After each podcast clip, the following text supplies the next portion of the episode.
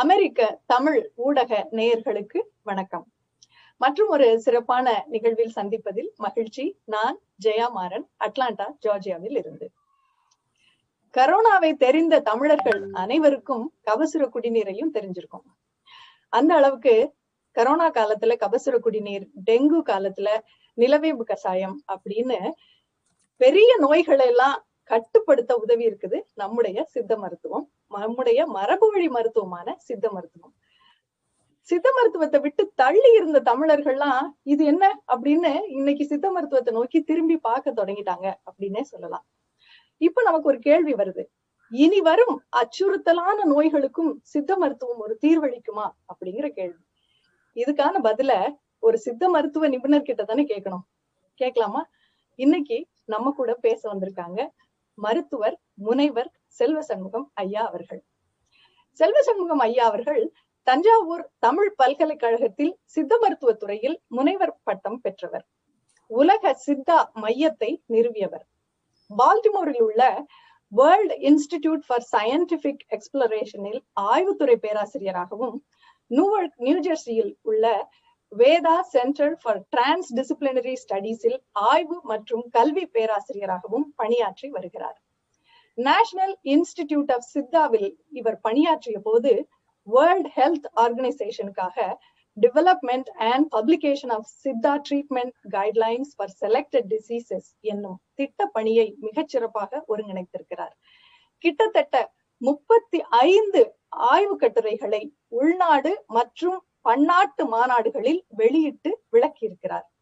Indian medicine and homeopathy நடத்திய international conference on the role of Indian systems medicine and homeopathy in the twenty first century மாநாட்டில் நெய் குறி one of the Siddha parameters characteristics and case study என்னும் இவருடைய ஆய்வு கட்டுரை best paper அவார்டை பெற்றது என்பது குறிப்பிடத்தக்கது.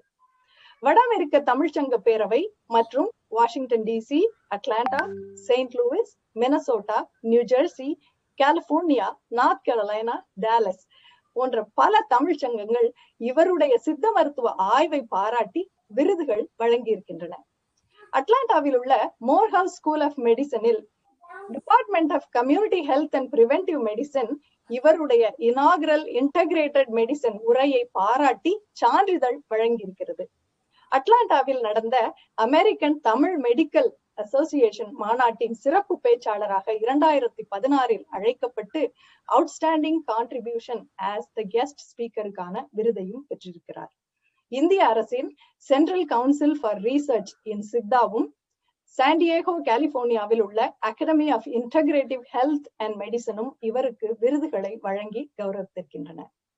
அமெரிக்காவில் தொடர்ந்து பல ஆண்டுகளாக சித்த மருத்துவ பட்டறைகளை நடத்தி இருக்கும் இவர் அடுத்தபடியாக சித்த மருத்துவத்திற்கான ஆய்வை முன்னெடுக்கும் பெரும் முயற்சியாக மணிப்பால் பல்கலைக்கழகத்தில் சித்த மருத்துவத்திற்கான இருக்கை அமைக்கும் முயற்சியில் இருக்கிறார். அதற்காக நிதி திரட்டும் விதமாக இரண்டு நாள் இணைய வழி பட்டறையை நடத்தவிருக்கும் மருத்துவர் செல்வ சண்முகம் அவர்களோடு இன்னைக்கு நாமளும் கொஞ்சம் பேசலாம். வாங்க. வணக்கம் டாக்டர். வணக்கம். நல்லா இருக்கீங்களா டாக்டர்? நல்லா இருக்கிறேன் நீங்க எல்லாரும் எப்படி இருக்கிறீங்க?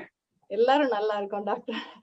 புயலுக்கு பின்னாடி அமைதிட்டு சொல்லுவாங்க. ஆனா இந்த கோவிட் நைன்டீன் பத்தொன்பதுல வந்தது இருபத்தொன்னு ஆயிருச்சு. இன்னும் அமைதி வந்ததான்னு தெரியல. தடுப்பூசி வந்துருச்சு போட்டாச்சு. அப்புறமும் கூட முகக்கவசம் அணியணும் கை கழுவணும் அதே சமூக இடைவெளி எல்லாத்தையுமே சொல்றாங்க. இன்னமும் கூட கொரோனா பல வகைகளாக மாற்றுரு பெற்று பல மியூட்டேஷன்ஸ்ல வரும்னு சொல்றாங்க. இப்படி தொடரும் கொரோனா அச்சத்தை தடுக்க அதே மாதிரி இனி வரும் அச்சுறுத்தலான நோய்களுக்கு சித்த மருத்துவத்தில் தீர்வு இருக்கிறதா டாக்டர்? சொல்லுங்க. நிச்சயமா. அதாவது இந்த தீர்வு அப்படிங்கிறத நம்ம பார்க்கும்போது ரெண்டு விதமா இதை பார்க்கணும்.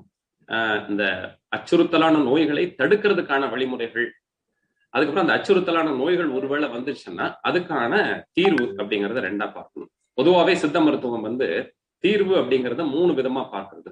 ஒண்ணு வந்து காப்பு அப்படிங்கிறது protection from the any disease அப்புறம் நீக்கம் அப்படிங்கிறது வந்து நோய்க்கான ட்ரீட்மெண்ட் மூணாவதா ரொம்ப முக்கியமானது மற்ற துறைகள்ல இல்லாத தனித்துவம் என்ன அப்படின்னு நிறைப்பு அப்படிங்கிற ஒரு அமைப்பு. நிறைப்பு அப்படிங்கிறது வந்து ஒரு நோய் வந்துட்டு போன பிறகு உடலை பாதுகாக்கக்கூடியது.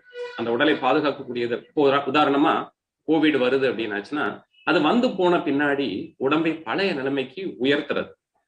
இந்த பழைய நிலைமைக்கு உயர்த்தி அந்த ஆரோக்கியத்தை பாதுகாக்கிறதுனால மறுபடியும் கோவிட் வராமலோ அல்லது வேறு சில நோய்கள் தொற்றாமலோ இருப்பதற்கு உடம்பை பக்குவப்படுத்துறது. காயகல்ப மாதிரியான மூலிகைகளை கொடுத்து உடம்பை பக்குவப்படுத்தி மேன்மைப்படுத்துறது. இந்த மாதிரி மூன்று அடுக்குகளாக அது இருக்குது. இந்த மூன்று அடுக்குகளா சிறப்பா செயல்படக்கூடிய இந்த சித்த மருத்துவ முறைகளை நம்ம முறையாக பின்பற்றும் போது எதிர்வரும் காலங்களில் இருக்கக்கூடிய அச்சுறுத்தலான உண்மைகள் இன்னைக்கு நம்ம வந்து கோவிட் அப்படிங்கறதுனால ஒரு சித்த மருத்துவத்தை நோக்கிய உலக பார்வை நம்ம மருத்துவத்தின் மேல இருக்குது. இனி வரக்கூடிய காலங்கள்ல இப்பவே இந்த கோவிட் வந்து மாற்றுரு பெற்று நிறைய வர மாதிரியான ஒரு அறிகுறிகளை நம்ம பார்க்கிறோம். இப்ப இதுக்கு என்ன சொல்றாங்க அப்படின்னாச்சுன்னா இப்ப ஆய்வாளர்கள் ஆய்வு செய்து என்ன சொல்றாங்கன்னா முன்ன இருக்கக்கூடிய அந்த கோவிடுக்கும் இப்போ உள்ளதுக்கும் நிறைய வித்தியாசங்கள் சொல்றாங்க. அதுல முக்கியமா மூன்று வித்தியாசமான அறிகுறிகள். ஏன்னா கோவிடுடைய இயற்கையான அறிகுறிகள் உங்களுக்கு தெரியும். மூச்சு பாதையில இருக்கக்கூடிய பிரச்சனைகள் தொண்டை உடல் குளிர்ஞ்சு போறது அப்புறம் உடல் வலி இதெல்லாம் வந்து அதனுடைய நோய் குறிகுணங்களாக இருந்தது. இதை தாண்டி மூன்று அறிகுறிகள் இப்போ புதுசா வருது அப்படிங்கறத ஆய்வு பண்ணி சொல்லியிருக்காங்க. ஒண்ணு வந்து அந்த கண் வலின்னு சொல்லுவாங்க மெட்ராஸ் ஐன்னு சொல்லுவாங்க இல்லையா? அது மாதிரி பிங்க் ஐ சின்ரோம்னு சொல்றாங்க. கண்ணில் வந்து செவந்து போறது கண்ணு சுருங்கி போறது கண்ல இருந்து நீர் வர்றது இந்த மாதிரி அறிகுறி இருந்துச்சுன்னா இதை அலட்சியப்படுத்தாதங்க. அப்படின்றாங்க. இதோட காய்ச்சல் இருந்ததுன்னா. ரெண்டாவது கேஸ்ட்ரோ இன்டஸ்டைனல் சிம்டம் சொல்லிட்டு. வயிறு சார்ந்த பிரச்சனைகள்லாம் வர்றதுக்கு வாய்ப்பு இருக்கு. அதாவது வாமிட்டிங் வர மாதிரி அதோட ஃபீவர் அப்புறம் டயரியா லூஸ் மோஷன் மாதிரி கண்டிஷன்ஸ் அப்டாமினல் கிராம்ஸ்னு சொல்றாங்க. வயிற்றில் வந்து திருகு வலி ஏற்பட்டு இது மாதிரியான குறிகுணங்கள் வயிறு சார்ந்த குறிகுணங்கள் மூன்றாவது ரொம்ப முக்கியமானதுன்னு பாத்தீங்கன்னா காது சார்ந்த பிரச்சனைகள். காய்ச்சலோட காய்ச்ச காதுல வந்து ஒரு ஒரு வண்டு சத்தம் மாதிரி கேட்கறது. அதே மாதிரி காதுல சின்ன வழி காதுல இருந்து நீர் வடிகிறது இந்த மாதிரி குறிகுணங்கள்லாம் இருந்ததுன்னா இது கோவிடா இருக்கலாம் அப்படிங்கிற மாதிரியான அறிகுறிகள் சொல்றாங்க. இப்போ இந்த நோய் நீங்க சொன்னீங்க இந்த மாதிரி வேக்சின் போட்டாலும் கூட நாம வந்து பாதுகாப்பா இருக்கணும் அப்படிங்கிற மாதிரி. ஏன்னா ஆய்வாளர்களுக்கு இந்த நோயினுடைய நோய் கிருமியினுடைய வீரியம் அதனுடைய பன்முகத்தன்மையை பத்தி இன்னும் ஒரு புரிதலுக்கு இன்னும் வராத நிலையில தான் இருக்கிறோம். ஒரு ஆண்டு ஆனாலும் கூட இது என்னென்ன மாதிரி மாறும் மாற்று பெறும் என்னென்ன மாதிரியான குறிகுணங்கள் வரும் அப்படிங்கறதெல்லாம் இன்னும் தெரியாம தான் இருக்குது. அதுக்கு நம்ம சொல்லக்கூடிய பதில் அதாவது ஆறுதலான வார்த்தைன்னு கூட சொல்லலாம் அதான் உண்மையும் கூட. என்ன அப்படின்னாச்சுன்னா ஒரு நோய் கிருமி புதிதாக வரும்போது ஆஹ் எந்த ஒரு தொற்று கிருமியாக இருந்தாலுமே இரண்டு விஷயங்கள் முக்கியமா நம்ம பார்க்கிறோம். ஒண்ணு வந்து தனிப்பட்ட ஒரு மனிதனின் அல்லது தனிப்பட்ட ஒரு குடும்பத்தின் அல்லது தனிப்பட்ட ஒரு சமுதாயத்தினுடைய எதிர்ப்பாற்றல். Immune status of a society அப்படின்னு சொல்லுவாங்க. ஒருவருடைய தனிப்பட்ட எதிர்ப்பாற்றல் எந்த அளவுக்கு வீரியமாக இருக்குது அப்படிங்கிறது ஒரு பக்கம். ரெண்டாவது கிருமியினுடைய விருலன்ஸ் ஆஃப் த ஆர்கானிசம் சொல்லுவாங்க. ஒரு கிருமியினுடைய வீரிய தன்மை இந்த கிருமியினுடைய வீரிய தன்மை அல்லது கிருமியினுடைய நோய் உண்டாக்கக்கூடிய விதங்கள் எல்லாம் இன்னும் நமக்கு தெளிவர தெரியாமல் இருக்கும்போது இது ஒரு ஒரு நாளைக்கு மாற்றூறு பெற்று வருது. ஏற்கனவே போன வருஷம் வந்த வைரஸினுடைய அமைப்பும் இப்போ உள்ளதும் மாறி இருக்கு அப்படிங்கறதெல்லாம் இருக்குது. இது தெரியாதல் இருக்கக்கூடிய சூழ்நிலையில நாம போக்கஸ் பண்ண வேண்டிய இடம் அப்படிங்கிறது வந்து தடுப்பு ஆற்றல் தான். அந்த தடுப்பு ஆற்றலை கூட்டுறதுக்கு நிறைய விதமான சித்த மருந்துகள் இருக்குது. சித்த மருத்துவ வழிமுறைகள் இருக்குது. நாள் ஒழுக்கம் இருக்குது. சிறந்த உணவு வகைகள் இருக்குது. தமிழருடைய உணவுகள். இவையெல்லாம் தடுக்கக்கூடிய முறையில இருக்குது.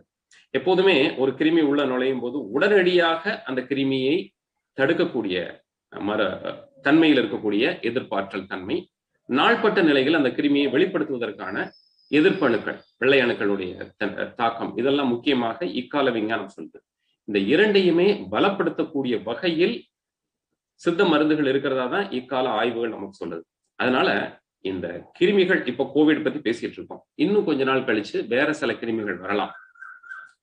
சித்த மருத்துவத்துல வந்து உடம்புல இருக்கக்கூடிய அந்த ஏற்ற இறக்கங்கள் அதாவது மிகினும் குறையினும் நோய் செய்யும் நூலோர் வழிமுலதா என்றையும் ஒன்று அந்த ஏற்ற இறக்கங்களை சரிப்படுத்துறதுக்கு நாடி மூலமாக உடம்பை பலப்படுத்தக்கூடிய வகையில் சிறந்த உணவு சிறந்த பழக்க வழக்கங்கள் சிறந்த விதமான யோக பயிற்சிகள். இதை நம்ம தெளிவா செஞ்சுட்டு இருந்தாலே இனி வரக்கூடிய அச்சமாக இருக்கக்கூடிய காலங்கள்ல தடுத்துடும். இப்ப இந்த மாடி மாறுபாடடைந்த வைரஸையும் தடுக்கக்கூடிய வகையில இருக்கிற மாதிரி சில ஆய்வுகள் இங்க எம்ஜிஆர் பல்கலைக்கழகத்திலும் சரி நம்மளுடைய central council for Siddha research CCRS சொல்லுவாங்க. இதுலயும் சரி இன்னும் சில இடங்கள்லயும் நிறைய ஆய்வுகள் நடந்திருக்குது. இது என்ன பண்ணுது அப்படின்னாச்சுன்னா இந்த ஸ்பைக் புரோட்டீன்னு சொல்லுவாங்க இல்லையா உங்களுக்கு அந்த கொரோனா வைரஸ்னுடைய ஸ்பைக் புரோட்டீனை தடுக்குது. அதுக்கப்புறம் இன்னும் சொல்லக்கூடிய அந்த புரோட்டீஸ் என்சைம்ஸ்லாம் சொல்லுவாங்க. அப்புறம் ஆல் ஆர்என்ஏ பாலிமரேஸ் இவைகள் எல்லாம் தடுக்கிறதன் மூலமாக என்ன செய்யுது அப்படின்னாச்சுன்னா இந்த நோய் கிருமி உள் புகுவதை தடுக்கிறது. இந்த நோய் கிருமி உள்ள போனாலும் கூட அது வளர்வதை தடுக்கிறது. பல்கி பெருகுவதை தடுக்கிறது அப்படிங்கிறது டாக்கிங் ஸ்டடின்னு சொல்லுவாங்க. இந்த ஆய்வுகள் மூலமாக நிரூபிக்கப்பட்டிருக்கிறது. இப்ப நீங்க கபசுர குடிநீர்னு சொன்னீங்க நிலவேம்பு குடிநீர்னு இருக்கு. இதனுடைய உள் பொருட்கள் இதனுடைய மூலிகைகள் எல்லாம் இந்த மாதிரி இந்த கிருமியை தடுக்கக்கூடிய ஆற்றல் பெற்றதாக இருக்கிறதுனால நாம் முறையாக ஒரு ஆலோசனையின் பின் இந்த சித்த மருத்துவத்தை மேற்கொண்டால் இதை தடுத்து விட முடியும். வந்தாலும் இதனுடைய நீண்ட நாள் பின்விளைவுகளை தடுத்து விட முடியும்னு எங்களுடைய ஆய்வு முடிவுகள் தெரிவிக்கின்றன. மிக அருமையாக சொன்னீங்க டாக்டர். அதாவது புதுசா என்னென்ன அறிகுறிகள் வரும் அப்படிங்கறது அந்த கண்ணு வலி காதுல வலி வர்றது வயிறு சம்பந்தப்பட்ட பிரச்சனைகள் இதெல்லாம் எங்களுக்கு தெரியல. அத சொன்னீங்க. இப்படி புதுசு புதுசா இது மாறுறத பத்தி கவலைப்படுறதுக்கு பதிலா நம்முடைய உடம்பில் எதிர்ப்பு சக்தியை கூட்டிக்கிறதுக்கான எல்லா வழிமுறைகளும் சித்த மருத்துவத்துல இருக்குன்னு சொன்னீங்க. அதைத்தான் நான் இப்ப கொஞ்சம் பிரிச்சு பிரிச்சு கேட்க போறேன். முதல்ல வந்து இப்ப நம்ம கொரோனா வந்தப்பவே வயதானவர்களும் பிற உடல் உபாதைகள் இருப்பவர்களையும் அது எந்த நோயுமே கரோனா உள்பட எல்லாமே ரொம்ப தாக்குது அப்படிங்கிறது நம்ம நல்லா தெரிஞ்சது. நிறைய வயதானவர்களை நம்ம இழந்திருக்கிறோம். அப்படி இருக்கும்போது முதல்ல இப்ப வயதானவர்கள் தங்களை எப்படி பாதுகாத்துக் கொள்ளலாம்? இந்த மாதிரியான நோய்களில் அதாச்சும். பொதுவா இந்த மாதிரி அச்சுறுத்தலான நோய் பரவல் இருக்கக்கூடிய இடங்கள்ல வயதானவர்கள் அதே மாதிரி நீண்ட நாள் நோய் இருக்கிறவங்க சர்க்கரை நோய் இருக்கிறவங்க நீண்ட நாள் கிட்னிக்காக மருந்து சாப்பிட்டு இருக்கிறவங்க கிட்னி ஃபெயிலியர் அல்லது இதயத்துக்காக மருந்து சாப்பிட்றவங்க அல்லது வேறு சில நாள்பட்ட நோய்களுக்காக மருந்து சாப்பிட்றவங்களெல்லாம் எல்லாம் எளிதா தாக்குது அப்படிங்கிறத நம்ம பார்க்கிறோம்.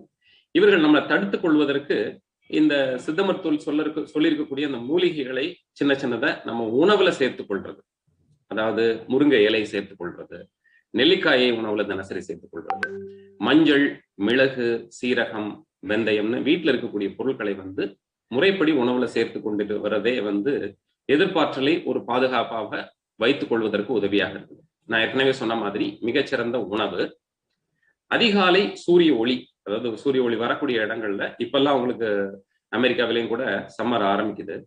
இளம் வெயில் அப்படிங்கிறது வந்து இந்த நோய் எதிர்ப்பாற்றலை மேம்படுத்துறதுக்கு உதவியா இருக்குது. சின்ன சின்ன யோக பயிற்சிகள் மூச்சு பயிற்சி அமைதியாக உட்கார்ந்து இந்த அப்னாமினல் பிரீத்திங்னு சொல்லுவாங்க.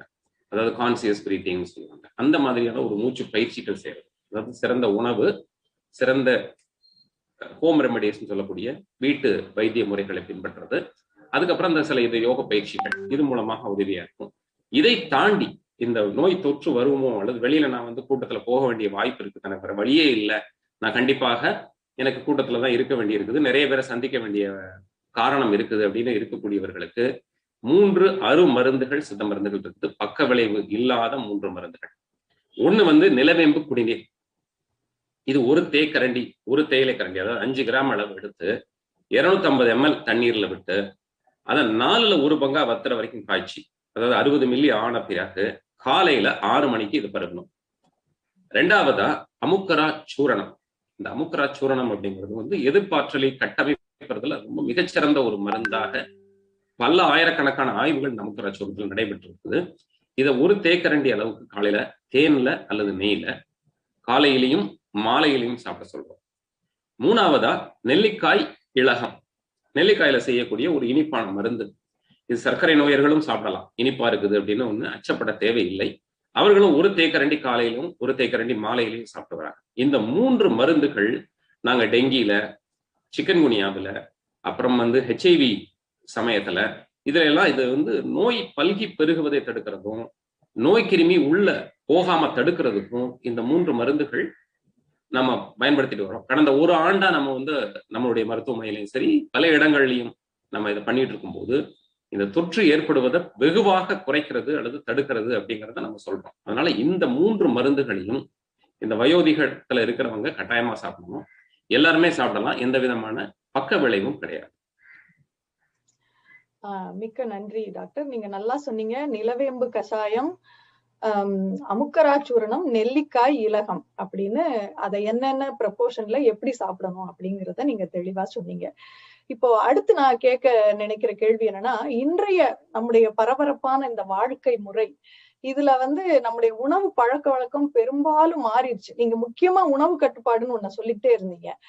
இந்த நேரத்துல நம்ம இப்ப எடுத்துக்கிற உணவு எல்லாமே நோயை வரவழைக்குதே ஒழிய நோய் எதிர்ப்பு சக்தி எல்லாம் தரல உணவுல. நம்ம இப்ப அப்படி இருக்கும்போது நோய் வந்ததுக்கு அப்புறம் நம்ம நோய் எதிர்ப்பு சக்தியை பத்தி கவலைப்படுறதுக்கு பதிலா எப்பவுமே நம்ம உடம்பில் நோய் எதிர்ப்பு சக்தி பொதுவாவே எல்லாருக்குமே அதிகரிக்கிறதுக்கு என்ன வழி அப்படிங்கிறது மிக சிறப்பான கேள்வி.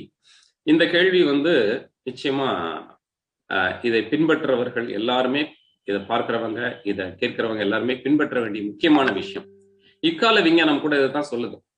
நாலு விதமாக அந்த ப்ரிவென்ஷன் அப்படிங்கிறத தெளிவா சொல்லிருக்குது ஒண்ணு வந்து பிரைமாடியல் ப்ரிவென்ஷன் அதுதான் நீங்க கேட்டீங்க. நோய் வர்ற சமயத்துல என்னென்ன தடுப்பு முறைகள்னு ஓடிட்டு அலையாம பொதுவாகவே நாம வந்து எந்த நோயும் தொற்று நோய்கள் தொற்றாத நோய்கள் இவை நம்மை தாக்காம பாதுகாத்துக்கிறதுக்கு நாள் ஒழுக்கம் கால ஒழுக்கம்னு ரெண்டு இருக்குது. ஒரு நாளில் காலையிலிருந்து இரவு தூங்கும் வரை என்னென்ன செய்யணும்? எப்படி தூங்கணும்? என்ன மாதிரி நேரத்துல எந்திரிக்கணும்? என்ன உணவுகள் சாப்பிடணும்? அப்படிங்கிறது நாள் ஒழுக்கம்னு ஒன்று இருக்குது. இதை பின்பற்றதன் மூலமாகவும் கால ஒழுக்கம் நம்ம இதுல வந்து ஆறு பருவ காலங்கள் நம்ம தமிழர் இலக்கியங்கள்ல சொல்லப்பட்டிருக்கு. இந்த ஒவ்வொரு பருவ காலங்களுக்கும் என்ன உடை போடணும்? என்ன மாதிரியான உணவுகள் எடுத்துக்கொள்ளணும்? என்ன மாதிரியான பழக்க வழக்கங்கள் இருக்கணும்? அப்படிங்கிறது சொல்லப்பட்டிருக்கு. ஸோ இந்த கால ஒழுக்கம் நாள் ஒழுக்கம் இதை சரியாக பின்பற்றியாச்சுன்னா நீங்க சொல்லக்கூடிய முதல்ல இந்த தொற்று நோய்களும் தொற்றாத நோய்களும் வராமல் தடுப்பதற்கு நம்ம பாதுகாத்துக்க முடியும். இதை பிரைமாடியல் ப்ரிவென்ஷன் அப்படின்னு நவீன விஞ்ஞானம் சொல்லுது. அடுத்தது பிரைமரி ப்ரிவென்ஷன் அப்படின்னு சொல்லுது நீங்க சொல்ற மாதிரி இந்த நோய் பரவிக்கிட்டு இருக்கு. இந்த நோய் பரவிக்கிட்டு இருக்கக்கூடிய காலத்துல எடுக்கக்கூடிய தடுப்பு முறைகள். நான் ஏற்கனவே சொன்ன மாதிரி நிலவேம்பு கஷாயம் அமுக்கராச்சூரணம் நெல்லிக்காய் இழக்கம் இற்ற இவற்ற நோய் பக்கத்து வீட்டுல வந்துருச்சுங்க. எங்க தெருவுக்கு வந்துருச்சு. எங்க ஊர்ல எல்லாம் பரவிட்டு இருக்கு அப்ப நாம எடுத்துக்கக்கூடிய அந்த முறை அப்படிங்கிறது வந்து ஒரு மருத்துவ முறைக்கோ அல்லது மஞ்சள் கலந்த மோர் குடிக்கிறது அல்லது மிளகு கலந்த நெய் கலந்த உணவு சாப்பிடுறது. இந்த மாதிரியான உணவு கட்டுப்பாடெல்லாம் சொல்லுவாங்க இது வந்து பிரைமரி ப்ரிவென்ஷன் சொல்லுவாங்க. இந்த மாதிரி முறைகளும் சித்த மருத்துவத்துல சொல்லப்பட்டிருக்கு. செகண்டரி ப்ரிவென்ஷன் டெர்ஷரி ப்ரிவென்ஷன் அப்படிங்கிறது வந்து நோய் நமக்கு வந்துருச்சு. இதனுடைய பின் விளைவுகளை தடுக்கிறதுக்கு என்ன வழி அப்படிங்கிறது இப்ப நோய் வந்த பிறகு கபசுர குடிநீர் குடிக்க சொல்றோம். அதுக்கப்புறம் பிரம்மானந்த பைரவம்னு ஒரு மாத்திரை சாப்பிட சொல்றோம். அதுக்கப்புறம் விஷ்ணு சக்கர மாத்திரைன்னு சாப்பிட சொல்றோம். கரிசாலை நெய் வைத்து ஒரு வளலை வாங்குதல்னு ஒரு முறை சொல்றோம். அதுக்கப்புறம் ஆடாதுறை மணப்பாக்கு சொல்றோம்.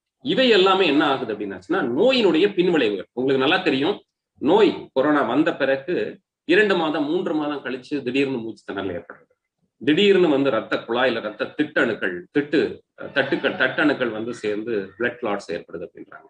இந்த மாதிரி பின் விளைவுகள் வர்றதுக்கு நிறைய காரணிகள் காரணமா இருக்குது. அதாவது இப்ப சிஆர்பின்னு சொல்றாங்க. இன்னும் ஐஎல் சிக்ஸ்னு சொல்றாங்க. இன்ஃபிளமேட்டரி மார்க்கர்ஸ்னு சொல்றாங்க. இவைகள் எல்லாம் உடம்புல கூடுதலாகவே இருந்ததுனால நாள்பட்ட பின் விளைவுகள் ஏற்படுறதுக்கு வாய்ப்பா இருக்குது. சைட்டோகைன் ஸ்ட்ராம் அப்படின்னா நீங்க கேள்விப்பட்டிருக்கீங்க இந்த மாதிரியான நிலைகள்லாம் வராமல் தடுப்பதற்கு இந்த நோய் வந்தவர்கள் முறையாக அவர்கள் எந்த மருத்துவ முறை எடுத்துக்கொண்டிருந்தாலும் அதோடு சேர்த்து இந்த சித்த மருத்துவத்தை எடுக்கலாம். நாங்க சித்த மருத்துவம் தனித்துவமாவே கொடுத்து இவைகளை தடுக்கிறதுக்கு ஆய்வெல்லாம் பண்ணியிருந்தோம். இங்க செங்கல்பட்டு மருத்துவக் கல்லூரியோட இணைந்து கிட்டத்தட்ட ஒரு முன்னூறுக்கும் மேற்பட்ட நோய்களை நோயர்களுக்கு நம்ம பார்த்திருக்கிறோம். அதுல நல்ல விதமான முடிவுகள் இருக்குது. இப்போ இந்த மருந்து எடுத்தவர்களும் எடுத்தாத எடுக்காதவர்களையும் கம்பேர் பண்ணி பார்க்கும்போது சிஆர்பி ஐஎல் சிக்ஸ் அப்புறம் வந்து இன்னும் இருக்கக்கூடிய இன்ஃபிளமேட்டரி மார்க்கர்ஸ் எல்லாம் குறையிறத நாம மருந்து கொடுத்து ஆய்வு பண்ணி நோயர்கள்ட்ட ஆய்வு பண்ணி அந்த முடிவுகள் நம்மகிட்ட இருக்குது. அந்த முறையில பார்க்கும்போது நீண்ட நாள் பின்விளைவுகளை தடுக்கிறதுல மிகச்சிறந்த பணியாற்றதா நம்ம சித்த மருந்துகளை நம்ம ஆய்வு பண்ணி வச்சிருக்கிறோம். அதனால அந்த மாதிரி நோய் வந்த பிறகு தடுக்கக்கூடிய மருந்துகளும் இருக்குது. அந்த நாலு வகைகள்லையும் சித்த மருந்துகள் தடுப்பதற்கு அதாவது நோய் தடுப்பதற்கு ப்ரிவென்ஷன் அப்படின்னு நீங்க கேட்ட கேள்விக்கு அணியமாக இருக்குது தயாராக இருக்குது அப்படிங்கிற தகவலை நம்ம இந்த ஒரு ஊடகத்தின் மூலமாக நாம வந்து தெரிவிக்கிறோம். நீங்க ரொம்ப அருமையா சொன்னீங்க. நோய் வர்றதுக்கு முன்னாடி வந்ததுக்கு அப்புறம் அதுக்கப்புறம் பின்விளைவுகள் வந்தா கூட அதையும் தடுக்க முடியும் அப்படின்னு. அப்ப எந்த நேரத்துல வேணாலும் நம்ம சித்த மருத்துவத்தை அணுகலாம் அப்படிங்கிற பதிலா நான் இதை எடுத்துக்கிறேன். இப்போ இதோட இப்ப அடுத்த இப்ப இதெல்லாம் எப்படி நோ இந்த தடுப்பு முறைகள் தீர்வு இதெல்லாத்தையும் நீங்க சொல்லிருக்கீங்க இத மாதிரியான ஒரு பட்டறையாகத்தான் நீங்க அடுத்து ஏப்ரல் பத்து பதினொன்னு பதினேழு பதினெட்டு ஆகிய நாள்களில் மணிப்பால் யூனிவர்சிட்டியில இன்னும் சித்த மருத்துவத்திற்கான ஆய்வை தொடர்வதற்காக இருக்கை அமைப்பதற்காக நீங்க ஒரு வர்ச்சுவல் வெல்னஸ் ஒர்க் ஷாப் நடத்துறீங்க. அந்த ஃபிளையரை நான் பார்த்தேன். அதுல இப்ப நீங்க சொன்ன உணவு கட்டுப்பாடு ஓக பயிற்சி இது மாதிரி நிறைய அந்த பட்டறையில இருக்கிற மாதிரி எனக்கு தெரியுது. இது போக இந்த ஃபிளையர் பார்த்தது வரைக்கும் இது. அந்த பட்டறைய போய் சேர்ந்து அதை கவனிச்சு அதுக்கு அதுக்கு சைன் அப் பண்ணிக்கிட்டோம்னா இன்னும் என்னென்ன பலன்கள் எங்களுக்கு கிடைக்கும்? அதை நீங்க சொல்லுங்க. எப்போதுமே ஒரு விஷயங்கள் இப்ப நம்ம பேசுறோம். பேசுறத கேட்டு ஓ இந்த மாதிரிலாம் சித்த மருத்துவத்தை சொல்லப்பட்டிருக்கா? அப்புறம் ஓ பத்தாயிரம் வருஷம் முன்னாடியே இந்த விஷயங்கள் சொல்லப்பட்டிருக்கா பல் பாதுகாப்பு கண் பாதுகாப்பு தோல் பாதுகாப்பு உடம்பினுடைய உள்ளுறுப்புகளை பாதுகாக்கிறதுக்கு இதெல்லாம் நிறைய இருக்குது அப்படிங்கிறத தெரிஞ்சுக்கிறது பாத்தீங்கன்னா ஒரு மீட்டிங்ல பேசிட்டு வெளியில போகும்போது அதெல்லாம் மறந்துடுவோம். இந்த பற்றையின் மூலமாக நாம சொல்ல விரும்புற விஷயம் ஒரு இரண்டு வாரமா நாங்க வடிவமைச்சிருக்கோம். இது நம்ம நேரடியா அங்க வந்து சில இடங்கள்ல நேரடியா மூன்று நாட்கள் இரண்டு நாட்கள் பட்டறைகள் நம்ம நடத்திருக்கோம். கலிபோர்னியால சரி அட்லாண்டால சரி இன்னும் சில இடங்கள்ல எல்லாம் இரண்டு நாள் மூன்று நாள் நிகழ்வா நேரடியா நடத்திருக்கோம். இப்போ நேரடியா நடத்த முடியாத ஒரு சூழல் இருக்கிறதுனால நம்ம ஆன்லைன் மூலமாகவே இங்க இருந்தே அவர்களுக்கு நம்ம வந்து இந்தந்த விஷயங்களை செய்யுங்கன்னு சொல்லிட்டு அவர்கள் இந்த பட்டறையில கலந்துகிட்டதுக்கு அடுத்த நிமிஷத்துல இருந்தே அவர்களுடைய வாழ்க்கையில இம்ப்ளிமெண்ட் பண்றது உடனடியாக செயல்பாட்டுக்கு கொண்டு வரக்கூடிய சில விஷயங்களை சொல்றோம். ரொம்ப எளிமையான முறையில அந்த நாம சொல்லக்கூடிய விஷயங்களை பின்பற்றுறது மூலமாக நம்ம எதிர்பார்த்தலை மேம்படுத்திக் கொள்வது. எல்லாருமே வந்து ரொம்ப முக்கியமான விஷயம் பணம் சம்பாதிக்கிறது வெளிநாடுகளில் போயிட்டு உட்கார்ந்துருந்து நம்ம வந்து எல்லாத்துக்குமே காரணம் என்ன அப்படின்னாச்சுன்னா ஒரு நலமான வாழ்வு. நாம் நலமாக இருக்கணும். நம் குடும்பம் நலமாக இருக்கணும். நம்ம அம்மா அப்பா நலமா இருக்கணும். நம்ம ஊர்ல இருக்கிறவங்க எல்லாம் நல்லா இருக்கணும் அப்படிங்கிற எண்ணம் எல்லாரும் மத்தியிலையும் மனதிலையும் இருக்கும் அப்போ அந்த எண்ணம் வர்றதுக்கான அடிப்படை எல்லாத்துக்கும் ஆசை இருக்கணும். ஆனா அதை செயல்படுத்துறது எப்படி அப்படிங்கிறது செயல் தெரியாம இருக்கும். இந்த பட்டறையில் ரொம்ப புதுசான விஷயங்கள் சொல்லலை. ஆயிரத்தி தொள்ளாயிரத்தி அறுபதுகள்ல எழுபதுகள்ல நாம என்ன செஞ்சுக்கிட்டு இருந்தோமோ அதை நினைவுபடுத்தி அதை அறிவியல் பின்னணியோட விளக்கி உடனடியாக அதை செயல்பட வைக்கிறோம் இதுல சிறந்த உணவு சிறந்த வீட்டு வீட்டிலே செய்து சாப்பிடக்கூடிய ஹோம் ரெமடின்னு சொல்ல மாதிரியான விஷயங்கள். அதுக்கப்புறம் வந்து மிகச்சிறந்த எளிய யோக பயிற்சி முறைகள். அதுக்கப்புறமா வாழ்வியல் எண்ணெய் குளியல் இந்த மாதிரியான விஷயங்களை உடனடியா செய்து அதனுடைய மருத்துவ பின்னணி அதாவது ஆய்வு பின்னணியோட அவங்களுக்கு சொல்லும்போது அவங்க உடனடியாக செய்ய ஆரம்பிச்சிருவாங்க. இப்ப ரெண்டாவது வாரத்துல முடிவுல சொல்லக்கூடிய ஒரு யோக பயிற்சி அப்படிங்கிறத தொடர்ச்சியாக செய்து இருந்தாங்க அப்படின்னாச்சுன்னா ஒரு மூன்று மாதத்துல இப்ப நம்ம இந்த பட்டறையில கேள்விப்படுற விஷயங்களை சொல்லி கொடுக்கக்கூடிய விஷயங்களை தொடர்ச்சியாக அவங்க பின்பற்றினாங்கன்னா ஒரு மூன்று மாதம் முடிவுல அவர்கள் உடல்ல ஏற்படக்கூடிய மாற்றங்களை அவர்களாலவே உணர முடியும். இது ஒரு முதல் நிலையா தான் நாங்க வைக்கிறோம். இந்த ரெண்டு பட்டறை முடிச்சாலே முதல் நிலை ஒரு உடல் நலம் அப்படிங்கிற ஒரு நிலைக்கு போயிடலாம். இதுல ஒரு மூணு மாதம் அவர்கள் பழக்கப்பட்டதுக்கு பின்னாடி இரண்டாம் நிலை கொண்டு போகணும். அதுக்கப்புறம் மூன்றாம் நிலையும் இருக்குது. ஆனா இது மட்டுமே போதுமானதாக இருக்கும். ஒரு அடிப்படையில நோய் எதிர்ப்பாற்றல் வர்றதுக்கும் இந்த கோவிட் திறக்கிறதுக்கு டயபெட்டிஸ் வந்தா எப்படி அதை எதிர்கொள்றதுக்கு இப்படிங்கிற விஷயங்கள் எல்லாம் நம்ம அதுல பேசப்படும் நீங்க ரொம்ப தெளிவா சொன்னீங்க டாக்டர். ஏன்னா நான் நல்லா மண்டைய மண்டைய ஆட்டிக்கிட்டே இருந்தேன். ஏன்னா நான் அட்லாண்டால நீங்க நடத்தின பட்டறைகளை நான் கலந்துகிட்டு இருக்கேன். முழு நாள் பட்டறைகளை நான் கலந்துகிட்டு இருக்கேன். எப்படி எண்ணெய் குளியல் எப்பவும் குளிக்கிறது தான். ஆனா அதை எவ்வளவு சரியா எப்படி எண்ணெய் குளியல்னா என்ன? நீங்க ரொம்ப தெளிவா சொல்லி கொடுத்தீங்க. அப்புறம் வந்து ஒரு சில சில எளிய மூச்சு பயிற்சிகள் ஓக பயிற்சிகள் நீங்க சொன்ன மாதிரி மூணு மாசம் என்ன அதை தொடர்ந்து நாங்க செஞ்சுட்டே வரப்போ சில குறிப்பிட்ட இப்ப போய் அமெரிக்கன் டாக்டர்ஸ்ட சொல்லி இது என்னன்னு கேட்டா அவங்களுக்கு புரியாத சில பிரச்சனைகளை கூட உங்களுடைய சிறு சிறு யோக பயிற்சிகள்னால எனக்கு தீர்வு கிடைச்சிருக்கு. இது நான் நீங்க இருக்கீங்கிறதுக்காக சொல்லல. இது நான் உண்மையிலேயே அனுபவிச்சது கண்டது அனுபவிச்சது. அப்புறம் நீங்க உணவு கட்டுப்பாடுன்னு சொல்ற மாதிரி ஆஹ் திணையில வரகுல எப்படி பாயசம் வைக்கிறது திணையில எப்படி கூட்டாஞ்சோறு பண்றது உளுந்தங்களி இதெல்லாம் நீங்க சொல்லி கொடுத்தீங்க. இப்ப எங்க வீட்டில் ஒரு சராசரி உணவாக அது ஆயிருச்சு. உங்க பட்டறைக்கு வந்துட்டு போனதுக்கு அப்புறம் தான் இதெல்லாம் நானும் கத்துக்கிட்டேன். அதனால இந்த பட்டறையை எல்லாரும் இப்ப வேற வழி இல்லாம வர்ச்சுவல்ல வைக்கிறாங்க. அனு இது இப்ப இதை எல்லாரும் அட்டன் பண்ணணும். இதுல இருந்து பலன் அடையணுங்கிறத ஒரு அனுபவிச்சவளா நான் சொல்லிக்க விரும்புறேன் இந்த இடத்துல. இப்போ நம்ம இப்போ நம்ம வந்து இந்த வீட்டு இதெல்லாம் பேசுறோம்ல டாக்டர். அப்போ வந்து நம்ம நீங்க கூட சொன்னீங்க முருங்கை இலை நெல்லிக்காய் மஞ்சள் மிளகு இதெல்லாம் நம்ம கிட்டத்திலே இருக்கு வெந்தயம் இதெல்லாம் நம்ம வீட்டுக்குள்ளே இருக்கு. உடனே ஆர்வ கோளாறுல என்ன பண்ணிருவோம்? கடகடன் கண்டதையும் எல்லாத்தையும் ஒன்னா சேர்த்து ஏதோ ஒரு காம்பினேஷன்ல சாப்பிட்டுருவோம். இந்த மாதிரி சேர்மானங்கள் தவறி போகும்போது சில பிரச்சனைகள் வந்துருது. அது நம்ம வீட்டு வைத்தியம் தான் நம்ம நினைச்சுக்கிட்டு இருக்கோம். ஆனாலும் அதுக்கு ஒரு முறை இருக்கு. அப்போ இந்த குழப்பத்தை எப்படி டாக்டர் தீர்க்கிறது? அதையும் சொல்லிடுங்க. இது ஒரு முக்கியமான கேள்வி. இப்போ வந்து ஆஹ், வெந்தயம் சீரகம் வீட்டுல இருக்கக்கூடிய ஆஹ், அந்த அஞ்சரை பெட்டின்னு சொல்லுவாங்க. அது பல இடங்கள்ல நான் சொல்லியிருக்கிறேன். அஞ்சு அறை தான் இருக்குதா அப்படின்னு அஞ்சு பொருள் தான் அதுல இருக்குமா அப்படின்னு நிறைய பேர் கேட்பாங்க. அப்படி கிடையாது. அஞ்சு கூட்டல் அறை. நோய்களுக்கு அஞ்சுதலை அறுக்கக்கூடிய பெட்டி அப்படின்னு தான் நம்ம அதை பார்க்கணும். அதுல நிறைய பொருட்கள் இருக்குது. திரிதோட சம பொருட்கள்னு பேரு. உடம்புல இருக்கக்கூடிய வாதம் பித்தம் கவம் மூன்றையும் இயல்பாக்கக்கூடிய வகையில அந்த பெட்டியில இருக்கக்கூடிய பொருட்கள் நமக்கு உதவியா இருக்கும். அந்த பொருட்களை முறையா பயன்படுத்துறது அப்படிங்கிறதுக்கு ஒரு மருத்துவ ஆலோசனை வேணுமா அப்படின்னா தேவையில்லை. ரெண்டு விதமா இதை பார்க்கலாம். மருத்துவம் அப்படிங்கறத வந்து இந்த வீட்டு வைத்தியம் பாட்டி வைத்தியம் குடும்ப வைத்தியம் அப்படிங்கறது பொறுத்த வரைக்கும் இதுக்கு என்ன இலக்கணம் சொல்லப்பட்டிருக்கு அப்படின்னாச்சுன்னா இதுக்கு மருத்துவ பரிந்துரை தேவையில்லை. மெடிக்கல் பிரிஸ்கிரிப்ஷன் தேவைப்படாததுக்கு தான் ஹோம் ரெமடின்னு பேரு.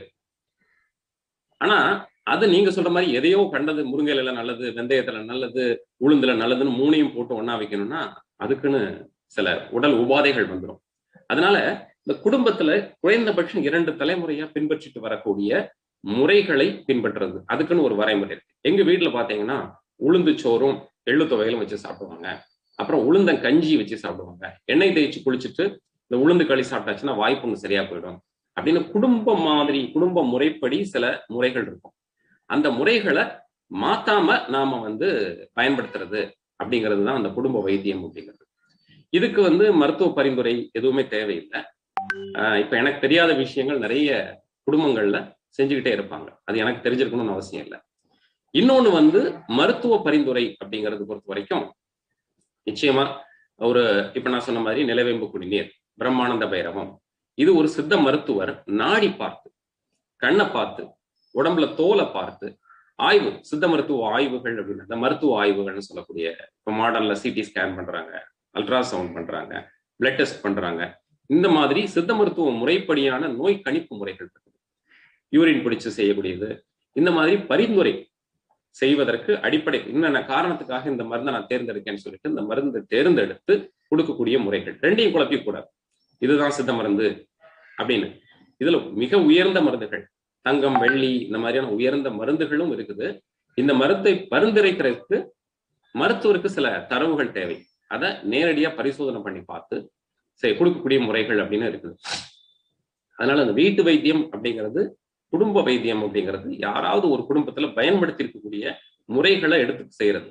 இதுவும் மிகச்சிறந்த மருத்துவ முறை தான் அப்படிங்கறத நான் இந்த இடத்துல தெளிவா சொல்லிட்டேன் மிக தெளிவா நீங்க விளக்குனீங்க. முதல்ல அஞ்சரை பெட்டியோட உண்மை முழு பொருள் இன்னைக்குதான் தெரிஞ்சுக்கிட்டேன்.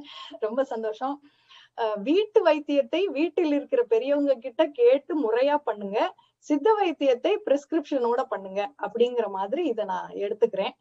ஆஹ் அது அந்த தெளிவை எங்களுக்கு தந்ததுக்கு ரொம்ப நன்றி. இப்போ சித்த மருத்துவத்தை பற்றிய ஒரு விழிப்புணர்வு ஓரளவுக்கு இருக்கு. இப்போ ஆனா இன்னமுமே வந்து இந்த மருந்துகள்லாம் ஆய்வு செய்யப்பட்டிருக்கா? ஆவணப்படுத்தப்பட்டிருக்காங்கிற கேள்வியும் பெரும்பாலான மக்கள் கேட்டுக்கிட்டே தான் இருக்காங்க. நாங்கெல்லாம் சித்த மருத்துவத்தை ஓரளவுக்கு வீட்டுல பயன்படுத்த தொடங்க தொடங்கினதுக்கு அப்புறம் எங்க பிள்ளைகள்லாம் கூட ஓரளவுக்கு நம்ப தொடங்கிட்டாங்க. அதுல இருக்கும் தரவுகளை எல்லாம் சேகரிக்க பா- பாக்குறாங்க. இத போய் பத்தி தேடுறாங்க அதெல்லாம் பண்றாங்க. இருந்தாலும் ஒரு சித்த மருத்துவத்திற்கான ஆய்வு பணி அப்படிங்கிறது இந்திய அளவில் உலக அளவில் எப்படி எவ்வளவு நடக்கிறது? சொல்லுங்க. இப்போ ஆய்வுகள் அப்படின்னு பார்க்கும்போது ஆஹ், அதாவது முறையா நம்ம நவீன அறிவியலுக்கு நவீன உலகத்துக்கு தெரியும்படியான ஆய்வுகள் அப்படிங்கிறத நம்ம பார்க்கணும். அப்போ அந்த அதனுடைய தொடக்கமா நம்ம பார்க்கும்போது ஹெச்ஐவி எய்ட்ஸ் தேய்வு நோயின்னு தமிழ்ல சொல்லுவோம். இந்த ஹெச்ஐவி எய்ட்ஸ் பேண்டமிக்கா அதாவது ரொம்ப ஒரு அச்சுறுத்தலாக உலகம் முழுவதும் பரவி கொண்டிருக்கும் போது அதுக்கான உரிய நவீன மருந்துகள் ஆன்டி ரெட்ரோ வைரல்ஸ் சொல்லுவாங்க. அந்த மாதிரியான மருந்துகள் வருவதற்கு முன்பாக சித்த மருந்துகள் மிகவும் பலனுள்ளதாக இருந்தது. இந்த இடத்துல மருத்துவர் தெய்வநாயகம் பத்தி உங்களுக்கு எல்லாத்துக்கும் தெரிஞ்சிருக்கும். அவர் வந்து ஒரு நவீன மருத்துவர் உலக நல நிறுவனத்தினுடைய ஒரு ஆலோசகராகவும் இருந்தாரு. அவருடைய ஆய்வு கட்டுரைகள் அவருடைய ஆய்வு எல்லாம் பலவித ஆய்வு பத்திரிகைகள் எல்லாம் வந்திருக்கு ஆய்வு இதழ்கள் எல்லாம் வந்திருக்கு. இந்த நிலையில அவர் கிட்டத்தட்ட டிபி சானட்டோரியம்னு சொல்லுவாங்க. நெஞ்சக நோய் மருத்துவ மனையில கிட்டத்தட்ட அறுபதனாயிரம் ஹெச்ஐவி நோயர்களுக்கு சித்த மருந்துகளை கொடுத்து அதனுடைய பலனை முறையாக பதிவு செய்து பன்னாட்டு கருத்தரங்கள்லையும் சொன்னாரு. சஞ்சிகைகள்னு சொல்லக்கூடியது மருத்துவ இதழ்கள். இதுலயும் வந்து பதிப்பிச்சாரு. இதுதான் உலகத்துக்கு சித்த மருந்து இருக்குது அப்படின்னு சொல்லிட்டு ஒரு பார்வையை உலக ஆய்வாளர்களுக்கும் சரி உலக மக்களுக்கும் ஒரு சித்த மருத்துவத்தை பார்க்கக்கூடிய நீங்க கேட்ட அந்த தரவுகள் அடிப்படையில் நிரூபிக்கப்பட்ட மருந்துகள் அப்படின்னு சித்த மருத்துவத்தை பார்க்க தொடங்கினது எனக்கு தெரிஞ்ச முதல்ல இதுலதான். இதுக்கு பின்னாடி பாத்தீங்கன்னா சிக்கன் குனியா வந்தது அதுல Tambaram national institute of Siddha தேசிய சித்த மருத்துவ நிறுவனமாகட்டும் அரும்பாக்கம் மயம் தமிழக அரசின் கீழ் செயல்படக்கூடிய சித்த மருத்துவமனையிலையும் சரி ஏராளமான பேருக்கு அந்த சிக்கன் குனியாவுக்கு மருத்துவத்தை குடிச்சு அதனுடைய ஆவணங்கள் இப்போ முறையாக ஆவணப்படுத்தப்பட்டிருக்கிறது. அதுக்கு பின்னாடி டெங்கி அது மா தமிழக அரசே ஒரு ஆணை போட்டு நிலவேம்பு குடிநீரை வந்து முழுவதுமாக கொடுத்தார்கள். இப்போ வந்து கபசுர குடிநீர் இதுல ஒரு பக்கம். இதுல எதுக்காக சொல்றேன்னா இப்போ நவீன மருத்துவத்துல மருந்து இல்லைன்னு சொல்லப்படக்கூடிய ஒரு நிலையில நடக்கக்கூடிய ஆய்வுகள் தான் உலக மக்களுக்கு தெரியக்கூடியதாக இருக்கு. இதை தாண்டி ஏராளமான ஆய்வுகள் நமக்கு கண்ணுக்கு தெரியாம நடந்து கொண்டிருக்கிறது. இன்னும் போதுமான அளவுக்கு போதுமான அளவுல ரொம்ப குறைந்த அளவுல தான் அந்த ஆய்வுகள் நடந்துட்டு இருக்கு. அதுக்காக தான் நாங்க நீங்க சொன்ன மாதிரி இந்த மணிப்பால் பல்கலைக்கழகத்தோடு இணைந்து ஒரு மிகப்பெரிய ஒரு சித்த மருத்துவ ஆய்வு நிறுவனத்தை அங்க நிறுவுறதுக்காக ஒரு பாடுபட்டு கொண்டிருக்கிறோம். என்னோடு சேர்ந்து இருக்கக்கூடிய சித்த மருத்துவர் சிலரும் அமெரிக்காவில் இருக்கக்கூடிய நிறைய அன்பர்கள் உங்களை போன்ற நிறைய அன்பர்களும் அதற்காக அரும்பாடுபட்டு கொண்டிருக்கிறார்கள் இந்த நிதி திரட்டுவதற்காக. இந்த நிதி திரட்டி போதுமான அளவிற்கு நம்ம வந்து மணிப்பால் அதை ஆய்வு செய்வதற்கு தொடங்கினோம் அப்படின்னா ஏற்கனவே ஒரு பத்து ஆண்டுகளா அங்க டாக்டர் அருள் அமுதன் அங்க இருக்கிறார் நம்முடைய சித்த மருத்துவர். அவரோடு சேர்ந்த சில அறிஞர்களும் ஆய்வு பண்ணிட்டு இருக்கிறாங்க. குறிப்பிட்டு சொல்லணும்னா சொரியாசிஸ் இது வந்து உலக அரங்குல இப்போ சொரியாசிஸ்க்கு மருந்து கிடையாது அப்படின்ற விஷயத்துல அங்க முறைப்படி ஆய்வு செய்து ஆவணப்படுத்தப்படக்கூடிய அளவில் ஒரு பிஹெச்டி ஸ்காலர் அங்க ஆய்வு செய்துட்டு இருக்கிறார் அப்புறம் வந்து கேன்சருக்கான ஆய்வுகள் அங்க நடந்துட்டு இருக்குது இப்போ அதுக்கப்புறம் வந்து இன்னும் சில இடங்கள்ல எல்லாம் ஆய்வுகள் நிறைய நடந்து கொண்டிருக்கிறது. இதை முறைப்படி நீங்க சொல்லப்படக்கூடிய உலக அரங்கு ஏற்றுக்கொள்ளும் வகையில் அதை ஆய்வு செய்து ஆவணப்படுத்துவதற்காக தான் இந்த மணிப்பால் சித்தா சேரை நம்ம வந்து உருவாக்க நினைக்கிறோம். அங்க முழுவதும் மூன்று அடிப்படை தளங்கள் அதாவது மருத்துவ படிப்பு அதாவது சித்த மருத்துவத்தை கற்றுக்கொள்ளக்கூடிய வகையில் அந்த தளத்தை ஏற்படுத்தணும் அதே மாதிரி சித்த மருத்துவ ட்ரீட்மெண்ட் அதாவது மிகச்சிறந்த ஒரு மருத்துவ பரிந்துரை கொடுப்பதற்கான ஒரு தளமாகவும் அந்த இடத்தை பார்க்குறோம். நீங்க சொல்ற மாதிரி மூன்றாவது மிக முக்கியமானது அப்படின்னு சொன்னோம்னா மருத்துவ ஆய்வு உலகறிய செய்யறது இப்போ சொரியாசிஸ்க்கு இதுல மருந்து இருக்கு. நான் சொன்னாச்சுன்னா சொல்றது மத்தம் இல்லாம இது ஆய்வு அடிப்படையில் நாங்கள் இதை சொல்றோம் அப்படின்னாச்சுன்னா அது உலகம் ஏற்றுக்கொள்ளும் வகையில இருக்குது. உலகம் ஏற்றுக்கொள்வதற்கு எதற்காக அப்படின்னாச்சுன்னா குறைந்த செலவில் பக்க விளைவு இல்லாத மிகச் சிறந்த ஒரு மருத்துவ முறையை ஒரு இன்டகிரேட்டிவ் அப்ரோச் சொல்லுவாங்க. ஒருங்கிணைந்த முறையில் இந்த மருத்துவத்தை உலகத்திற்கு அறிய செய்வதற்காக அங்க நாம பண்றோம். இப்ப இந்தியாவில் எடுத்திருக்கக்கூடிய ஒரு ஆய்வு நிறுவனங்கள் எல்லாம் தலை சிறந்த நிறுவனத்துல ஒரு நிறுவனமா மணிப்பால் பல்கலைக்கழகம் இருக்குது. அந்த வைஸ் சான்சலரோட தான் நாங்க எம்ஓயு போட்டிருக்கோம் எங்களுடைய. Global centre for Siddha medicine and research என்று சொல்லக்கூடிய அந்த அமைப்பு. அந்த அமைப்பின் மூலமாக நாங்க அந்த புரிந்துணர்வு ஒப்பந்தம் போட்டிருக்கோம். அந்த ஆய்வு தொடங்குவதற்காகத்தான் இந்த மருத்துவ பற்றையும் நாங்கள் நடத்துறோம். இன்னும் நிறைய அன்பர்கள் நிறைய ஒரு கொடையாளிகள் நமக்கு அந்த கொடை கொடுத்து கொண்டிருக்கிறார்கள். நமக்கு வல்லுநர்கள் வந்து அவர்களுக்கு நம்ம நிறுவனத்திற்கு கொடுத்துக்கிட்டு இருக்காங்க. இந்த கொடுக்கக்கூடிய அந்த ஒவ்வொரு டாலரும் ஒரு ஒரு ஆய்வாக வெளியில வரும் அப்படிங்கிற ஒரு கருத்தையும் நான் சொல்றேன்.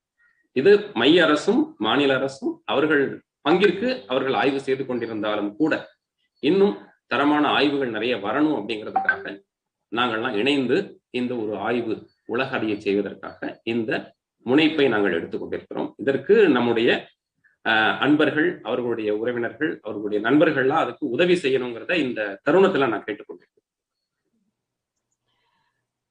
நவீன மருத்துவம் ஒரு புறம் இந்த நோய்களுக்கு ஆய்வு செய்து கொண்டிருக்கும் போது சித்த மருத்துவமும் தொடர்ந்து தொற்றும் நோய்களுக்கும் தொற்றா நோய்களுக்கும் தொடர்ந்து ஆய்வுகள் செஞ்சுக்கிட்டே தான் இருக்கு.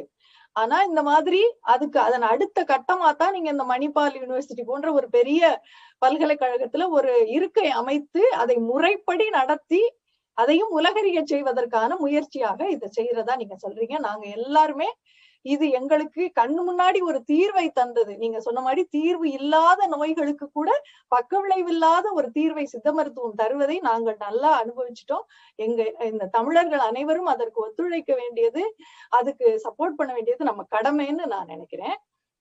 இப்போ நீங்க சொன்னீங்க இப்ப நம்ம ஓரளவுக்கு தொற்று நோய்கள் கொரோனா போல தொற்று நோய்களை பத்தி ஓரளவுக்கு நம்ம பேசினோம்.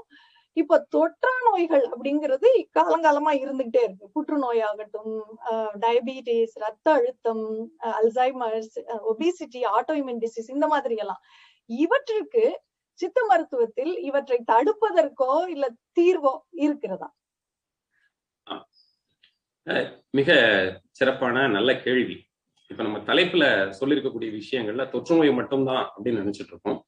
இன்னும் ஒரு பக்கம் மிகப்பெரிய அளவுல வந்து நம்ம அச்சுறுத்தலா எதிர்கொள்ளக்கூடிய ஒரு விஷயம் உலக நல நிறுவனமும் அடுத்த பத்து ஆண்டுகளில் நாம் எதிர்கொள்ளக்கூடிய நோய்கள் அப்படின்னு ஒரு பட்டியலிட்டு இருக்கிறாங்க அதுல எல்லாம் பாத்தீங்கன்னா நீங்க சொல்லக்கூடிய தொற்றாத நோய்கள் மிகப்பெரிய அச்சுறுத்தலாக நமக்கு முன்னாடி இருக்கு. கண்ணுக்கு தெரியாம. இப்போ கோவிட்னு தெரியுதுன்னா நமக்கு வந்து காய்ச்சல் வருது அது வருதுன்னு உடனடியாக ஒரு குறிகுணங்கள் காட்டுறதுனால இதன் மேல ஒரு ஆர்வமும் ஒரு என்ன சொல்றது ஒரு விழிப்புணர்வும் நம்ம மக்களுக்கு வருது. தொற்றாத நோய்கள் அப்படிங்கிறது வந்து கொஞ்சம் கொஞ்சமா அது சமூகத்துல ஊடுருவி மிகப்பெரிய தாக்கத்தை ஏற்படுத்திட்டு இருக்கு. இதை தடுப்பதற்கு நாம் ஏற்கனவே சொன்ன மாதிரி பிரைமாடியல் ப்ரிவென்ஷன். நம்ம அடுத்த தலைமுறையை பாதுகாக்கிறது தான் நம்முடைய முக்கியமான கடமையா இதுல பார்க்கிறேன். இப்ப நாம வந்து ஒரு காலகட்டத்தில் நம்ம இருந்துட்டு இருக்கிறோம். அடுத்த தலைமுறைக்கு இந்த சித்த மருத்துவ அடிப்படை கருத்துக்களை நோய் தடுப்பு முறைகளை நான் சொல்ல நாள் ஒழுக்கங்களை கால ஒழுக்கங்களை சொல்லிக் கொடுக்கறது தான் முக்கியமான ஒரு விஷயமா நம்ம பார்க்கிறேன் எதுக்காக அப்படின்னாச்சுன்னா இந்த தொற்றாத நோய்கள். மிகப்பெரிய அளவுல அதாவது ஆயிரத்தி தொள்ளாயிரத்தி ஐந்து ஆறுகள் எல்லாம் பாத்தீங்கன்னா தொற்று நோய்கள் தான் பெரிய அச்சத்தை கொடுக்குது. அறுபதுல இருந்து அறுபத்தி ஐந்து விழுக்காடு அளவிற்கு இந்த தொற்று நோய்களால் இறப்பு விகிதம் இருந்தது. இன்னைக்கு உள்ள சூழ்நிலை இப்ப பேசிக்கிட்டு இருக்கக்கூடிய சூழ்நிலை எழுபது விழுக்காடுக்கு மேல இறப்பிற்கு காரணம் வந்து தொற்றாத நோய்களாக இருக்குது. பேண்டமிக்கா வரும்போது இறக்குறது அப்படிங்கிறது வேற. இருந்தாலும் பொதுவான ஒரு சூழ்நிலையில ஒரு காலச்சக்கரம் இயல்பாக இயங்கி கொண்டிருக்கக்கூடிய காலத்தில் தொற்றாத நோய்கள் தான் எழுபது விழுக்காடுகளுக்கு மேல நீங்க சொல்லக்கூடிய டயபெட்டிஸ் அதனுடைய காம்ப்ளிகேஷன்ஸ் அதுக்கப்புறம் அதனுடைய சர்க்கரை நோய் ரத்த அழுத்தம் மாரடைப்பு நினைவு தடுமாற்றம் அதாவது அல்சைமஸ் டிசீஸ்னு சொல்லுவாங்க டிமென்ஷியான்னு சொல்லுவாங்க. இது மாதிரியான நோய்கள் அப்புறம் வந்து பார்க்கின்சன்ஸ்னு நடுக்குவாதம் சொல்லக்கூடிய நோய்கள். இவைகளுடைய தாக்கத்தினால் இறக்கக்கூடிய விதி வீதம் தான் ரொம்ப அதிகமாக இருக்குது. இதை தடுப்பதற்கு நம்முடைய உணவு நம்முடைய பழக்க வழக்கங்கள் சிறு சிறு யோக பயிற்சிகள். ஒரு காலத்துல எல்லாம் ஒரு மனிதன் தன்னை தற்காத்துக் கொள்வதற்காக இருக்கக்கூடிய மூன்று அரணாக இருப்பது இதை பார்க்கிறோம். இது நான் ஃபார்மகாலஜிக்கல் அப்ரோச் அதாவது மருந்து இல்லாமல் நம் உடலை பலப்படுத்திக் கொள்வது உடலை பக்குவப்படுத்திக் கொள்வது உடலை தகவமைத்துக் கொள்வது அப்படிங்கிற ஒரு விஷயங்களை நம்ம பார்க்கணும். அதுல இந்தந்த மாதிரியான உணவுகளை இந்தந்த காலங்கள்ல சாப்பிட்டீங்கன்னா நோய் வராமல் தடுக்கும்னு ஏராளமான விஷயங்கள் இருக்கு. பிணி அணுகா விதி. தேரையர்னு ஒருத்தர் வந்து பிணி அணுகா விதின்னு மிகப்பெரிய ஒரு பாடல் எழுதிக்கிறார் அதுல வந்து எத்தனை மணிக்கு தூங்கி எந்திரிக்கணும்? எத்தனை மணிக்கு இரவு உறங்கணும்? எவ்வளவு நேரம் எந்தனை வயதுல உள்ளவங்களுக்கு உறக்கம் அவசியம்? அப்படிங்கிற மாதிரியான சின்ன சின்ன நுட்பமான விஷயங்களை மிக தெளிவாக வரையறுத்திருக்கிறார். அதுல இருந்து நம்ம விலகி செல்பவர்கள் இந்த தொற்று நோய் மட்டும் இல்லாமல் தொற்றாத நோய்களையும் வருவதற்கு ஒரு காரணமாக அமையுது அப்போ நம்ம உணவுல நமக்கு ஒவ்வாத உணவுகள் இன்கம்பேட்டிபிள் ஃபுட்னு சொல்லுவாங்க. நம்ம உடல் கட்டுக்களுக்கு சிறிதும் ஒவ்வாத உணவுகளை நீண்ட நாள் சாப்பிட்டுட்டே வரும்போது இந்த தொற்றாத நோய்கள் வருவதற்கு காரணமாக இருக்குது. நாம உறக்கக்கூடிய நேரம் அப்படின்னு ஒரு வரையறை இருக்குது. இரவு உதாரணத்துக்கு ராத்திரி பத்து மணிக்கு தூங்கி காலையில நாலு மணிக்கு எழுந்திரிக்கணும் அப்படின்னு இருந்துச்சுன்னா ஒரு நாளைக்கு ஏழு மணி நேரம் தானே தூங்கணும்? நான் வந்து ரெண்டு மணிக்கு படுத்துட்டு ஒன்பது மணிக்கு எந்திரிக்கிறேன் அப்படின்னாச்சுன்னா தொற்றாத நோய்கள் வருவதற்கு ஒரு காரணியாக அமைகிறது. நம்ம நாமளே நாம மாற்றி அமைச்சு கூடிய ஒரு சூழல்ல தான் தொற்றாத நோய்கள் ஏராளமாக வருது. அதனால எந்த ஒரு சமூகமும் தன் வேர்களாக இருக்கக்கூடிய பழக்க வழக்கங்களிலிருந்து மாறி செல்கிறதோ அவைகள் இந்த நோய் வருவதை எதிர்கொள்வதற்கு தயாராக இருக்க வேண்டும். எதிரதா காக்கும் ஐவினார் பிள்ளை அதிர வருவதோர் நோய். இப்போ இந்த மாதிரி பிற்காலத்துல நீங்க சொல்ற மாதிரி அடுத்த பத்து ஆண்டுகள்ல வரக்கூடிய நோய்கள்னு பட்டியலிட்டு இருக்குது இதை ஒவ்வொருத்தரும் அச்சுறுத்தலாக இந்த நிகழ்ச்சியை கேட்கக்கூடிய ஒவ்வொருத்தரும் மனதில் வைத்திருக்க வேண்டிய விஷயம் என்னன்னா இந்த நோய்களை தடுப்பதற்கு இந்த நோய்கள் வராமல் பாதுகாத்துக் கொள்வதற்கு நம்மை பாதுகாத்துக் கொள்ள நம்ம குடும்ப உறுப்பினர்களை பாதுகாத்துக் கொள்ள நம்முடைய ஊர்ல இருக்கக்கூடியவர்களை பாதுகாத்துக் கொள்ள நிச்சயமாக முன்னெடுப்பை எடுக்க வேண்டிய கட்டாயத்தில் இருக்கும். அந்த கட்டாயத்துல இருக்கக்கூடிய அந்த விஷயங்களை நம்ம செய்வதன் மூலமாக இதை தடுத்து விட முடியும். ஒருவேளை சர்க்கரை நோய் வந்துருச்சு ரத்த அழுத்தம் வந்துருச்சு மாரடைப்புக்காக நான் மருந்து சாப்பிட்டு இருக்கிறேன் இதோடு சேர்த்து சித்த மருத்துவத்தை எடுத்துக்கொள்ள முடியுமா? நிச்சயமாக முடியும். இந்த ம ஏற்கனவே நீங்க சாப்பிட்டு கொண்டிருக்கக்கூடிய மருந்துகள் எதுவாக இருந்தாலும் சரி நவீன மருந்தாக இருந்தாலும் சரி ஆயுர்வேத மருந்தாக இருந்தாலும் சரி அதோடு இணைத்துக் கொண்டு இந்த சித்த மருத்துவ முறைகளை சித்த மருந்துகளையும் இணைத்துக் கொள்வதன் மூலமாக உங்களுடைய மருத்துவ செலவு வெகுவாக குறைக்கப்படும். இப்போ ஒருத்தருக்கு புதுசா ஒருத்தருக்கு சர்க்கரை நோய் வருது இப்பதான் நான் கண்டுபிடிச்சிருக்கிறேன் அப்படின்ற மாதிரி இருக்கிற நிலையில நாம இந்த மருந்தில்லா நிலைகளை அவர்களுக்கு ஒரு சொல்லிக் கொடுக்குறோம்.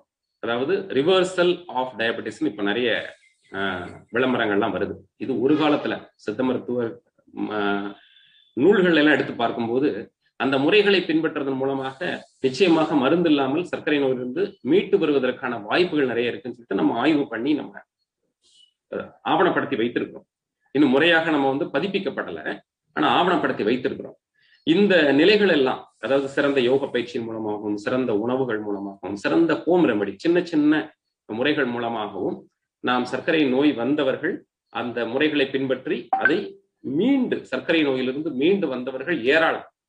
அது மாதிரி நோய் வந்தாலும் அதனை மீட்டு கொண்டு வருவதற்கான வாய்ப்புகள் வசதிகள் அதற்கான மிகப்பெரிய ஒரு வாய்ப்பு சித்த மருத்துவத்துல இருக்குது அப்படிங்கறத தான் இந்த இடத்துல நான் பதிவு செய்யறேன் முறையான மருத்துவ ஆலோசனையோடு இதை செய்யணும் அப்படிங்கறத தான் நான் இதுல கேட்டுக்கொள்ளக்கூடிய ஒரு முக்கியமான விஷயமா இருக்குது. இப்போ நீங்க சொல்றத கேட்கும் போது இப்போ அறுபது வயசு ஆனோம்னா பாத்துக்கலாம் அப்படின்லாம் இருந்தா அவ்வளவுதான் கதை முடிஞ்சிரும் போல அப்படிங்கிற பயம் தான் இருக்கு. ஏன்னா தொற்றா நோய்களாலதான் எழுபது விழுக்காடு உயிரிழப்பு நடக்குது அப்படின்னு நீங்க சொல்றீங்க. அது உண்மையாகவே ஏன்னா இன்றைக்கு வயதானவர்களை பார்க்கும்போது இந்த தொற்றா நோய்கள் இல்லாதவங்களே இல்ல அப்படிங்கிற அளவுக்கு அது அந்த அளவுக்கு அது பெருகி இருக்கு. அப்புறம் இந்த மருந்தில்லா முறைகள் இதெல்லாம் அப்புறம் எப் நீங்க எந்த மருந்தவ எடுத்துக்கிட்டு இருந்தாலும் எப்ப வேணாலும் சித்த மருத்துவத்துக்கு வாங்க. அந்த மருந்தையும் சேர்த்து எடுத்துக்கலாம். இதில் மருத்துவ செலவும் குறையும். உங்களுக்கும் நல்ல பலன் கிடைக்கும் அப்படின்னு எல்லாம் நீங்க சொல்லும் போது ஒரு பெரிய நம்பிக்கை வருது. ரொம்ப நன்றி. நீங்க அதை தெளிவாக விளக்கியதற்கு உங்களுடைய வெல்னஸ் ஒர்க் ஷாப் இதை பற்றி இன்னும் தெளிவாக இது போன்ற விளக்கங்களை கொடுத்து எங்களுடைய வாழ்க்கை முறையையும் மாற்றும் உணவு கட்டுப்பாடு நீங்க சொல்ற யோக பயிற்சி எல்லாத்தையும் சொல்லி கொடுக்கும்னு நினைக்கிறேன். அது நீங்க சொன்னீங்க அதை பத்தி தெளிவாகவே அந்த வெல்னஸ் ஒர்க் ஷாப் வெற்றிகரமாக நடந்து உங்களுடைய எண்ணம் நிறைவேற வேண்டும் அப்படிங்கிறது எங்களுடைய ஆசை. இந்த வெல்னஸ் ஒர்க் ஷாப் இங்கிலீஷ்ல நடக்குமா டாக்டர்? அதையும் கேட்டுக்கலாம். ஆமா இந்த வெல்னஸ் ஒர்க் ஷாப் வந்து நம்ம தமிழர்கள் மட்டுமல்லாமல் இந்தியர்களுக்கும் சரி பிற தமிழ் தெரியாத அவர்களுக்கும் நம்ம பயன்படும் வகையில் இது வந்து ஆங்கிலத்தில் தான் வடிவமைக்கப்பட்டிருக்குது அதனால முழுமையா இது ரெண்டு வாரமும் இப்போதைக்கு நம்ம வந்து ஆங்கிலத்துல தான் இதை நடத்த போகிறோம். நீங்க கேட்ட கேள்வியிலேருந்து ரொம்ப முக்கியமானது என்னன்னா ஒரு ஐம்பது அறுபது வயதுக்கு மேல இருக்கிறவங்களுடைய குவாலிட்டி ஆஃப் லைஃப்னு சொல்லுவாங்க. அதாவது வா அதாவது வாழ்நாள் நீட்டிக்கிறது முக்கியம் இல்லை. அந்த நீட்டித்த வாழ்நாள் எந்த அளவிற்கு நலமாக இருக்கிறது? ஒரு எழுபது வயசுக்கு மேல முட்டு வலியோட நடக்கிறதுக்கு சிரமப்பட்டுட்டு மூச்சு வாங்கிக்கிட்டே அவங்க வாழ்நாள கடத்துறது முக்கியமா?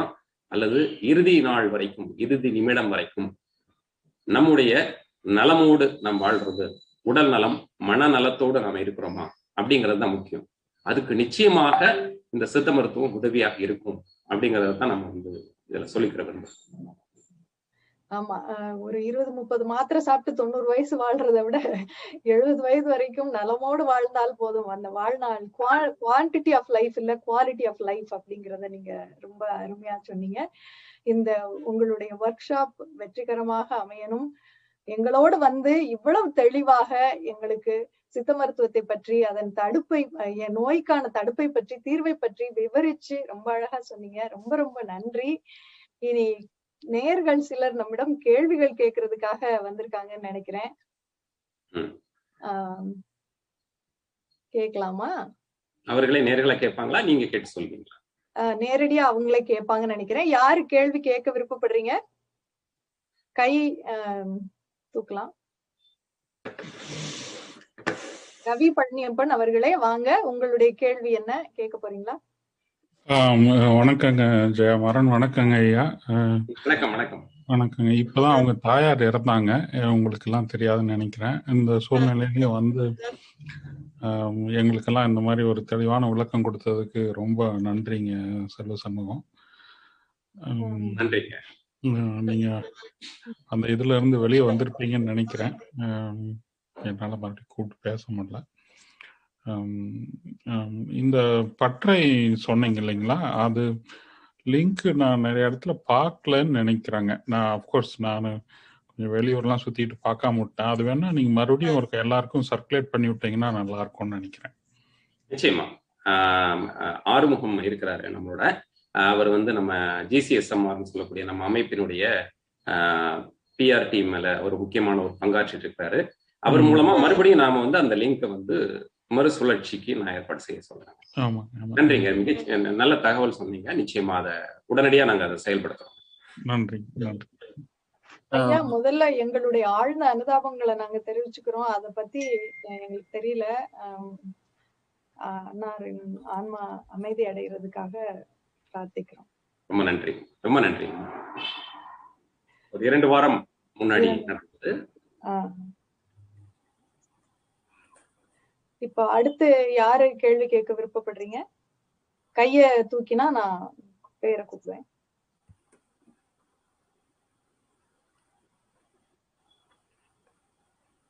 இதுதான் மருத்துவர் அவர்கள் நடத்த போகிற வெல்னஸ் ஒர்க் ஷாப்போட ஃபிளையர்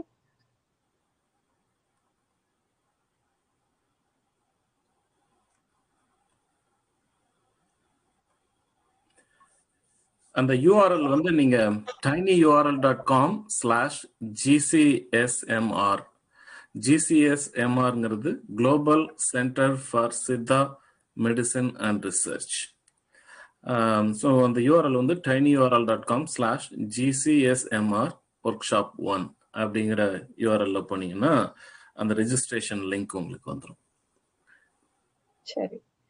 மிக்க நன்றி ஆறுமுகம். நான் இன்னும் ஒரு தடவை சொல்றேன். Tiny URL dot com forward slash G C S M R workshop one அப்படிங்கிற லிங்க்ல போய் நீங்க ரெஜிஸ்டர் பண்ணிக்கலாம். இந்த வெல்னஸ் ஒர்க் ஷாப்புக்கு ஆமா. இதுல வந்து இப்ப மேற்கு கடற்கரையில கலிபோர்னியா மாதிரியான இடங்கள்ல இருக்கிறவங்களுக்காக ஒரு இரண்டு நாட்களும் கிழக்கு கடற்கரையில் இருக்கிறவங்களுக்காக இரண்டு நாட்களும் வந்து திட்டமிடப்பட்டிருக்கிறது. ஏப்ரல் பத்தாம் தேதி சனிக்கிழமை அப்புறம் அடுத்த வாரம் ஏப்ரல் பதினேழாம் தேதி சனிக்கிழமை. மாலை ஐந்து மணிலிருந்து ஏழு மணி வரைக்கும் பசிபிக் டைம் இது வந்து. வந்து ஒரு ஒரு செஷன் இருக்குது. அந்த ரெண்டு நாளும் நீங்க வந்து தொடர்ந்து வந்தீங்கன்னா தான் அது உங்களுக்கு பலன் இருக்கும். அதே மாதிரி அந்த கிழக்கு கடற்கரை இருக்கிறவங்களுக்கு வசதியா ஒரு நேரம் பார்த்தீங்கன்னா ஞாயிற்றுக்கிழமை அதாவது ஏப்ரல் பதினொன்னாம் தேதி கிழக்கு நேரம் காலை பத்து மணியிலிருந்து பன்னிரெண்டு மணி வரைக்கும். அடுத்த வாரம் அதே மாதிரி ஞாயிற்றுக்கிழமை ஏப்ரல் பதினெட்டுலையும் அதே நேரம் பத்து மணில கிழக்கு நேரத்தில் ஆரம்பிக்குது. உங்களுக்கு ஒருவேளை நீங்க வந்து மேற்கு கடற்கரை இருக்கிறவங்க அந்த நாள் முடியாதுன்னா நீங்க அந்த கிழக்கு கடற்கரை நேரத்துக்கும் கூட நீங்க உங்களுக்கு வசதி இருந்தா அதுல ஜாயின் பண்ணிக்கலாம். நன்றி. செந்தில் உங்களுக்கு கேள்வி இருக்குதா? ஆஹ் ஆமா பேசுறது கேக்குதுங்களா? சொல்லுங்க. வணக்கம் சார் ரொம்ப நல்ல நிகழ்ச்சி. நல்லா கண்டக்ட் பண்ணிட்டு இருக்கீங்க. யோகா செஷன் பத்தி சொல்லியிருக்கீங்க. அந்த யோகா செஷன் எப்படி இருக்கும்? லைக் மூச்சு பயிற்சி மாதிரி இருக்குங்களா? எப்படி இருக்கும்? கொஞ்சம் எக்ஸ்பிளைன் பண்ணுங்க. அதே மாதிரி செஷன்ல ரெண்டு செஷன் வந்து நார்மல் லைக் எப்படி வந்து லைக் என்ன மாதிரி ஃபார்மேட்ல இருக்கும்? டூ ஹவர்ஸ் நடத்துறீங்க. ஸோ சண்டே வந்து எப்படி இருக்கும்? அடுத்த சண்டே எப்படி இருக்குங்கிறது கொஞ்சம் எக்ஸ்பிளைன் பண்ணீங்கன்னா உதவியா இருக்கும். நன்றி. நன்றிங்க செந்தில். அதாவது இதில் இதுல வந்து முதல் வாரம் அதாவது இந்த இரண்டு மணி நேரத்துல நாங்க வந்து வாழ்வியலுக்காக ஒரு இருபது நிமிடம் அப்புறம் சிறந்த உணவு முறைகளுக்கான ஒரு இருபது நிமிடம். அதுக்கப்புறம் யோக பயிற்சிக்கான ஒரு இருபது நிமிடம். அதுக்கு பின்னாடி வந்து கேள்வி பதில் அப்படிங்கிற மாதிரி வ- அதை வடிவமைச்சிருக்கோம். இதுல இந்த முதல் ஆஹ் நிலையில இருக்கிறவங்களுக்கு தான் இது வந்து உதவியா இருக்கும். அதாவது ஏற்கனவே ரொம்ப யோகத்துல உயர்நிலையில இருக்கிறவங்களுக்கான ஒரு ஆஹ் ஒரு பற்றை கிடையாது இது. தொடக்க நிலையில இருக்கிறவங்க. எளிய மூச்சு பயிற்சி. நிச்சயமா அதாவது இங்க இந்த பயிற்சியில செஞ்சுக்கிட்டு ரொம்ப கடினம் இது நம்மளால செய்ய முடியாது அப்படிங்கிற மாதிரி எந்த விஷயமுமே அதில் இருக்காது. உடனடியாக அதாவது உணவு அப்படின்னாலும் கூட மிகப்பெரிய அளவுல அதை போய் கொண்டு வந்துட்டு நமக்கு கிடைக்காத பொருட்களை வச்சு செய்யக்கூடிய அந்த உணவுகள்லாம் இருக்காது. நிச்சயமா நம்ம வீட்டுல ஆஹ் இருக்கக்கூடிய பொருட்களை வச்சு உடனடியாக நம்ம உடம்பை பலப்படுத்தக்கூடிய முறைகள் என்ன அப்படின்னு தான் அந்த உட உணவுல வரும். அதே மாதிரி பயிற்சியும் சரி வெறும் வயிற்றுல உடனடியா செய்யக்கூடிய முறையில தான் அது இருக்கும். அது தொடக்க நிலையில அதாவது கான்சியஸ் பிரீத்திங் அந்த மூச்சு ஆழ்ந்து கவனிக்கிறது. சில சில எளிய முத்திரை பயிற்சிகள். அது மாதிரி ஒரு நாளைக்கு பத்துல இருந்து இருபது நிமிடம் வரைக்கும் ஒதுக்கி தினமும் செய்ய வேண்டிய சில தளர்வு பயிற்சிகள். இது மாதிரி விஷயங்கள் தான் இதுல நாங்க ஆஹ் சொல்லிக் கொடுக்க போகிறோம். இந்த மாதிரி அடிப்படையில இப்ப எல்லாருக்கும் இருக்கக்கூடிய ஒரு பிரச்சனைங்கிறது வந்து நேர குறைவு இந்த குறைவான நேரத்துல நான் உடலை பலப்படுத்தி கொள்வதற்கு என்ன வழி? இந்த குறைவான நேரத்துல என்னதான் எனக்கு சமைக்கிறதுக்கு வாய்ப்பு இருக்குது. இதன் மூலமா நம்ம எப்படி அஹ், இந்த உணவுல இந்தந்த பொருட்களை இந்தந்த மாதிரி செய்து சாப்பிட்டால் என்ன மாதிரி பலன்கள் கிடைக்கும் அப்படிங்கிறத மிக எளிய முறையில தான் நம்ம வந்து இந்த முதல் பற்றையை நம்ம வந்து வடிவமைச்சிருக்கிறோம். அதனால வந்து அந்த யோக பயிற்சி வந்து நான் இங்க நேரடியா இருந்து சொல்ல முடியாத விஷயங்கள் எல்லாம் அதுல கவர் ஆகாது. அதனால தளர்வு பயிற்சிகள்ங்கிறது எளிய உடல் தளர்வு பயிற்சிகள் எளிய மூச்சு பயிற்சி எளிய முத்திரை பயிற்சி இது முதல் வாரத்துல இருக்கும். கொஞ்சம் அந்த ஒரு வாரம் பயிற்சி எடுத்ததுக்கு பின்பாக மனதை ஒருமுகப்படுத்தக்கூடிய விலை விதத்துல இருக்கக்கூடிய சின்ன பயிற்சிகள் இரண்டாவது வாரத்துல இருக்கும். அந்த ஒரு வாரம் அவர்கள் தொடர்ச்சியாக அந்த பயிற்சி செய்யணும். அந்த ஒரு வாரம் முடிவுல அடுத்த வாரத்துல நடக்கக்கூடிய இரண்டாவது அந்த பயிற்சி பட்டறையில சொல்லிக் கொடுக்கக்கூடிய மனதை ஒருமுகப்படுத்தக்கூடிய அந்த பயிற்சியில கற்றுக்கொள்ளக்கூடிய விஷயங்களை அதுக்கு அடுத்த ஒரு மூன்று மாதங்கள் நம்ம செய்தோம்னா அந்த மூன்று மாத முடிவுல அவர்களுக்கு மிகச்சிறந்த பலன் கிடைக்கும். அதனால எளிய முறையில தான் எளிய பயிற்சிகள் தான் இதுல இருக்கும். நேரடியாக சொல்லிக் கொடுக்க முடியாத மாதிரி அந்த காணொளி மூலமாகவே சொல்லிக் கொடுக்கக்கூடிய எளிய பயிற்சிகள் தான் இதுல கவர் பண்ணிருக்கோம். செந்தில் நன்றி டாக்டர். அடுத்து வேற யாருக்கும் கேள்வி இருக்கலாம் இன்னும் ஒரு கேள்வி எடுக்கலாம். அதுக்கு அடுத்து நமக்கு நிகழ்ச்சியை நிறைவு செய்ய வேண்டியது ஒரு கேள்வி டெய்ஸி சொல்லுங்க. வணக்கம் டாக்டர். ரொம்ப அருமையா இருந்தது. ரெண்டு பேருமே ரொம்ப அழகான தமிழ்ல ரொம்ப அழுத்தமா உச்சரிப்போட நல்லா செய்தி சொன்னீங்க. ரொம்ப நன்றி. ஆஹ் ஏன் மணிப்பால்ல அந்த யூனிவர்சிட்டி ஆரம்பிக்கிறாங்க டாக்டர்? தமிழ்நாட்டுல ஆரம்பிக்காம ஏதாவது அதுக்கு ஏதாவது ரீசன் உண்டுங்களா? இது ஆ. ஜஸ்ட் என் மைண்ட்ல வந்தது அதனால கேட்க நன்றிங்கம்மா அதாவது தமிழகம் தாண்டி இது இப்போ வந்து உலகளாவிய அளவுல இந்த சித்த மருத்துவத்தை ஆய்வு அடிப்படையில் நம்ம வெளியில கொண்டு வரதுக்கு முயற்சி பண்றோம். உலக மக்கள் அனைவரும் இதை பயன்படுத்தணும் அப்படிங்கிற முறையில தான் இந்த குளோபல் சென்டர் அப்படிங்கிற ஒரு அமைப்புல நம்ம கொண்டு வந்திருக்கோம். இது வரைக்கும் தமிழகத்துல ஏராளமான ஆய்வுகள் நடந்து கொண்டிருக்கிறது. ஆய்வு நிறுவனங்கள் மைய அரசு மாநில அரசுக்கு கீழே வந்து நிறைய நிறுவனங்கள் இருக்குது. தமிழகம் தாண்டி இது வெளியில போகணும் முதல்ல அப்படின்னு நினைக்கிறதுலதான் அண்டை மாநிலமாக இருக்கக்கூடிய ஒரு கர்நாடகத்துல நம்ம இதை தொடங்குறோம். ஆஹ் இதுல வந்து உங்களுடைய கேள்விகளுக்கு நிறைய விளக்கங்கள் வந்து எங்களுடைய ஜிசிஎஸ்எம்ஆர் வெப்சைட்ல உங்களுடைய எஃப்ஏ கியூன்னு சொல்லுவாங்க. அந்த அந்த அடிப்படையில் எதனால மணிப்பாளர் நம்ம ஆரம்பிக்கிறோங்கிறதுக்கு இன்னும் தெளிவான விளக்கங்களை நாம் அதுல பதிவு செஞ்சிருக்கிறோம். இருந்தாலும் உங்களுடைய கேள்வி மிகச்சிறந்த கேள்வி. இப்போ வந்து மணிப்பால்ல மட்டும் இல்லாம உலகளாவில எல்லா இடங்கள்லயுமே இந்த சித்த மருத்துவ ஆய்வு நிறுவனத்தை தொடங்கும் இப்போ முதல் மூன்று ஆண்டுகள் முக்கியமாக மணிப்பால் மாத்திரமே நாங்க கவனம் செலுத்தி அதை ஒரு தன்னிறைவு பெற்ற ஒரு ஆய்வு நிறுவனமாக மாற்றிய பின்பாக வேறு ஒரு இடத்துல வாய்ப்பு இருக்கக்கூடிய இடத்துல இந்த சித்த மருத்துவ ஆய்வு நிறுவனத்தை தொடங்க இருக்கிறோம். இது மாதிரி உலகளாவிய இருக்கக்கூடிய ஆஹ், எல்லா நிறுவனங்களையும் மலேசியால ஆரம்பிக்கலாம் சிங்கப்பூர்ல ஆரம்பிக்கலாம் அமெரிக்காவில் இருக்கக்கூடிய நிறுவனங்களை இந்த சித்த மருத்துவ ஆய்வை ஆரம்பிக்கலாம். இது தமிழகத்தை விட்டு வெளியில கொண்டு போகணும் அப்படிங்கிறதுக்கு தான் இது முக்கியம். ஏன்னா தமிழகத்துக்குள்ளே இருக்கும்போது தமிழர்களுக்கு மட்டுமே உரியக்கூடிய உணரக்கூடிய ஒரு அஹ், மருத்துவ முறையாகத்தான் இன்னைக்கு பார்க்கப்படுது இந்த சித்த மருத்துவம். இதை தாண்டி நம்ம இந்தியாவிலேயே பல இடத்துல கொண்டு போகணுங்கிறதுல தான் முதல் முயற்சியாக நாம வந்து கர்நாடகத்தை தேர்ந்தெடுத்திருக்கிறோம் அந்த மணிப்பால் பல்கலைக்கழகமும் இந்திய அளவுல தர சான்றிதழ்ல ஆறாவது உயர்ந்த இடத்துல இருக்குது அந்த ம- மணிப்பால் பல்கலைக்கழகம். அதுல மருத்துவ ஆய்வுக்கு அப்படிங்கிறது மிகச்சிறந்த தளமாக நாம பார்க்கறதுனால அந்த நிறுவனத்தை நாம் தேர்ந்தெடுத்துக்கிறோம்.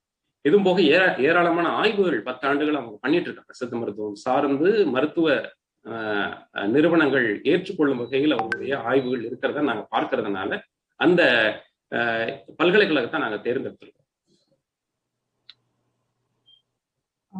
மிக்க நன்றி டாக்டர். மிக அருமையான விளக்கம். ஏன்னா அந்த கேள்வி நல்ல கேள்வி எதுக்கு தமிழ்நாட்டுல இல்லாம கர்நாடகா அப்படின்னு. நல்ல விளக்கம். நம்ம தளத்திலையும் கொடுத்துருக்குறோம். இருந்தாலும் அந்த பொது அமைப்புல கேட்கறது வந்து மிகச்சிறந்தது நல்ல கேள்விக்காக அந்த அவர்களுக்கு நான் வாழ்த்துக்களை தெரிவித்துக்கிறேன். இனி வேற யாருக்காவது கேள்விகள் இருக்கா?